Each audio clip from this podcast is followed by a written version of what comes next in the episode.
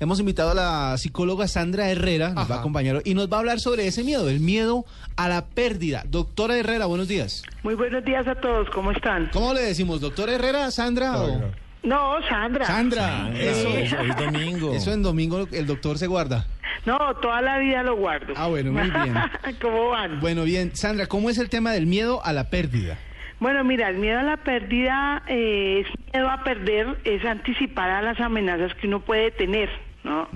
Entonces, eh, los motivos pueden ser perder estatus, eh, no querer asumir responsabilidades, sentirse no querido.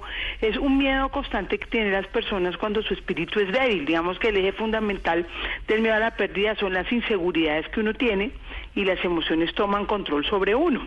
Ujú.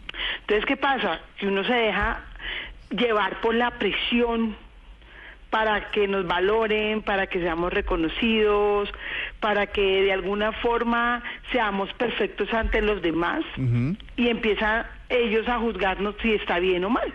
Entonces, toda esta presión hace que nosotros tengamos todo el tiempo un miedo a la pérdida. Entonces, el miedo a la pérdida a lo desconocido, por ejemplo, miedo a la pérdida de los papás. Claro. Sí, Uy, entonces es uno terrible. dice, Eso es terrible. Yo, yo ¿Yo, puedo qué decir algo. haría si mi mamá no está, no? No, no, no, Yo, no- puedo decir algo. Sandra. ¿Vos sabés Dígame. Que, vos sabés, Sandra, que yo, yo tengo es- es- esa charla con, con mis padres. Me he llevado tan bien, he tenido tanta comunicación con mis padres, que el llegado del caso diría, bueno, sí, pero qué relación que tuve. Y rescato O sea, esa lo relación. positivo. Exacto, o sea, Claro, más no allá como de eso. uno decir, no- bueno, esa es la ley de la vida y claro. por o lo sea, menos la hice bien. Exacto, la comunicación que tuve con ellos y lo que aprendí de ellos. Porque tienes una estructura que te han fortalecido a lo largo del tiempo, ¿sí? Sí, sí. Pero también están las personas que son débiles de carácter, Dependientes. débil- dependientes, que no tienen las habilidades, que su autoconcepto es bajo y sienten que el eh, la vida se les acaba. Ajá. Sí, entonces por eso es tan importante para uno tener preparación para el miedo a la pérdida, los anclajes, ¿no? Sí. Los anclajes que tú tengas que tener, uno es como una mesa de cuatro patas. ¿no? Y cada uno maneja unos anclajes diferentes. En el momento en que esos anclajes empiezan a debilitarse, pues tú empiezas a cojear. ¿Sí? Pero también tenemos el miedo a la pérdida del jefe que no quiere que uno sobresalga porque tiene miedo a la amenaza de. ¡Oh! Terrible eso. ¿Sí? Que Sí. eso es algo que se está viviendo total, eh, o sea, co- eh, cotidianamente. Ajá. ¿Sí? Y es porque él tiene unas inseguridades que te ve- le ve unas fortalezas a su subalterno y dice, no, no, no, no, espérese, este tengo que tenerlo en el anonimato, venga, me da todo lo que usted tiene y yo lo presento. Y eso se ve también muy frecuentemente y eso es una forma de miedo a la pérdida, no solamente si perdemos papás o pareja, ¿no? Sino es ese miedo a, a no tener nosotros un estatus y un rol definido. ¿Cuál es, pero bueno, pero no entiendo bien cuál es la, la relación o la diferencia más bien entre el miedo, el apego, la costumbre y toda esa... La dependencia. La dependencia, sí, entre Wow. es- esa Grande el tema, ¿no? mezcla. Sí, pero, pero es que hay el Excelente apego. pregunta, Catalina. Muchas gracias por venir el hoy. Catalina. No, pero es que, es que lo que dice Cata es verdad, todo está relacionado, Sí, pero Sí. todo tiene que ver es con bien todo. extenso, sí. Sí, bueno, mira, Cata, eh, digamos que el apego tiene que ver con las cosas materiales, con lo que te hace sufrir y lo que tú trabajas desde tu ego. ¿Sí? Sí. Entonces, cuando uno maneja apegos, uno maneja mucho ego y sufre mucho. Exacto. Por eso las tusas. Porque a veces no es que estemos enamorados, no. Porque si tú estás enamorado y no das libertad, pues eso no es amor. Eso es apego. Por eso la muerte... Costumbre. Sí, el- nos duele tanto, porque nosotros estamos apegados a la parte física de las personas. En el momento que nosotros entendemos que la persona lo que es una transformación, pero su esencia sigue, Sí. pues nosotros no nos duele. Los dependientes son tienen que ver mucho con el tema que, que estamos hablando y es como ese miedo a la pérdida que sin ti no puedo vivir. Exacto. Y manejan también apegos. ¿Sí? Pero son personas que llenan sus vacíos afectivos con cosas o con personas. Ajá. ¿Y cuál fue la otra, Catalina, que me preguntaste? Nada, será miedo, apego Ah, y no, la perdón. costumbre. No, no, no, era una mezcla.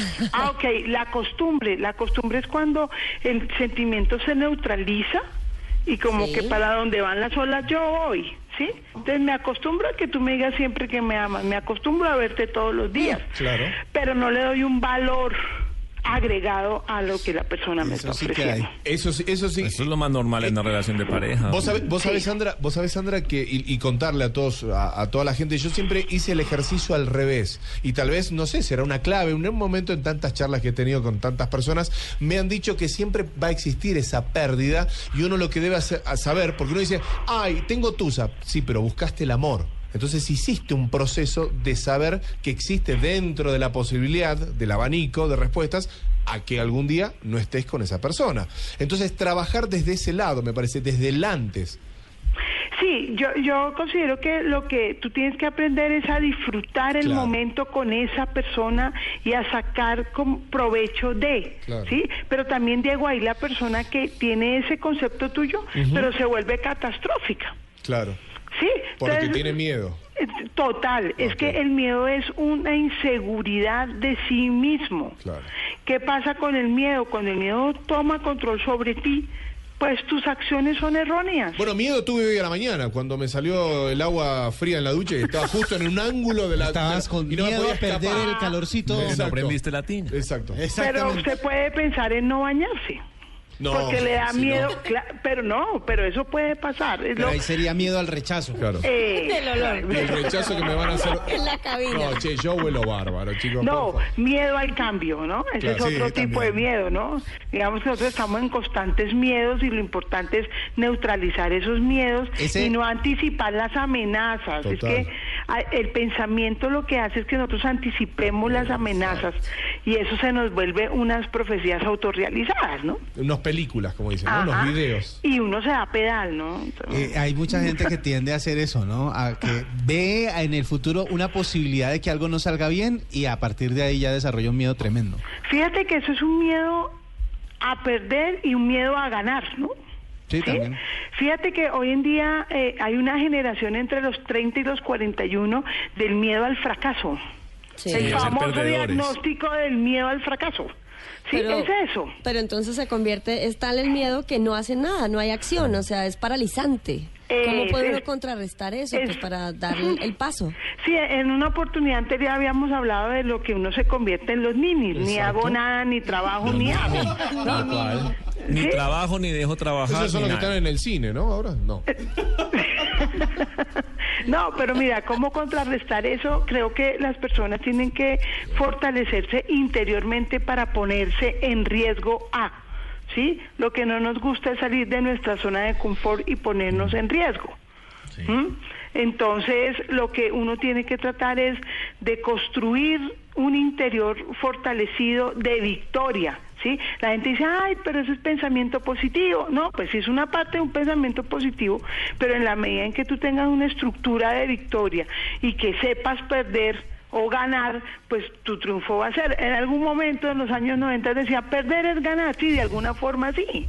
Bueno, y esa generación, la generación X también era muy negativa, ¿no? Era muy pesimista, era sin como sin esperanzas. Es- crece uno de pronto con esa Sí, con yo- esa semilla.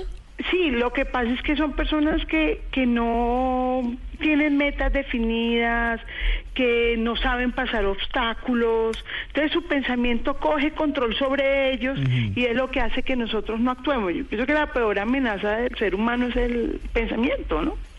Sandra, Más que- dime. eh, qué pena. Yo yo voy a hacer como un tema, de la- el tema de la pérdida es cuando uno pierde un ser querido, ¿cierto? Eh, ¿Cómo mane- tienes como unos tips o no sé, como una clave para uno manejar esa pérdida? Porque pues no hay nada que hacer. Se fue, falleció, se fue. ¿Cuáles son como las claves para uno poder so- sobresalir, de sal- salvar ese momento, Sí, o sea, superarlo? Bueno, mira, hay dos formas de pérdida de ser querido, ¿no? La que es de enfermedad, que tú tienes el tiempo para prepararte y hacer consciente que la persona se va, ¿sí? Y cuando son eh, accidentes como fatales, ¿no? Que son como inesperados. O un infarto, ¿sí? Salgo de mi casa y mi mamá le da un infarto y, y- y cuando vuelvo no Nunca me está. O ¿Sí? suicidio. Yo pienso que el, el tip más grande es comprender qué es la muerte, ¿no? Eso es lo que le digo a, a mis pacientes.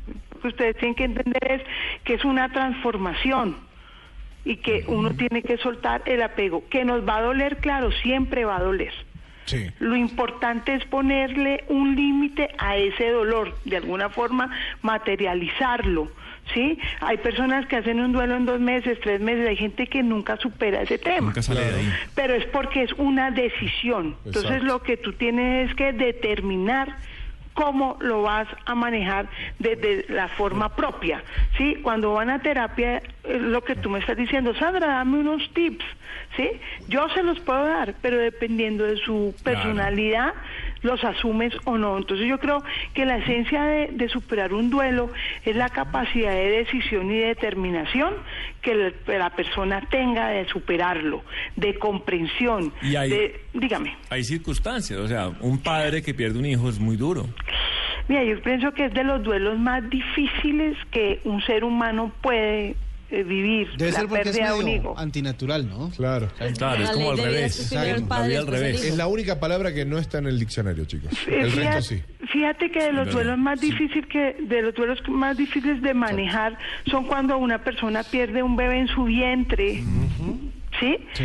Eh, es difícil de, de solo la sensación de sentirlo, pues mucho más difícil va a ser después de compartir con él, ¿no? Mm. Pero es, por eso les digo que es el mejor tip es tener la conciencia que nosotros estamos de paso y que tenemos que disfrutar día a día y la decisión y la determinación de superar esa parte, no de quedarnos en como como dicen no hay novia fea ni muerto malo sino en el pasado, Sí. sino es vivir cada momento que vivió con esa persona y recordarlo como algo positivo, ¿no? Y que la muerte es una transformación, como hace una analogía con los gusanos se convierten en mariposas. Sí, es eso. una cosa difícil decir uno que es una transformación, ¿sí? Pero definitivamente es, hay que verlo así y hay que crecer internamente para poderlo asumir. Bueno, pues eh, Sandra, muchísimas gracias por estas guías, por estos consejos, por esta visión sobre cómo manejar o cómo superar ese miedo a la pérdida en la mañana de hoy. No, Feliz ustedes semana. por invitarme. Gracias. Vale, gracias, Sandra. Gracias, Sandra. Sandra Herrera, psicóloga, que nos hablaba hoy sobre el miedo a la pérdida.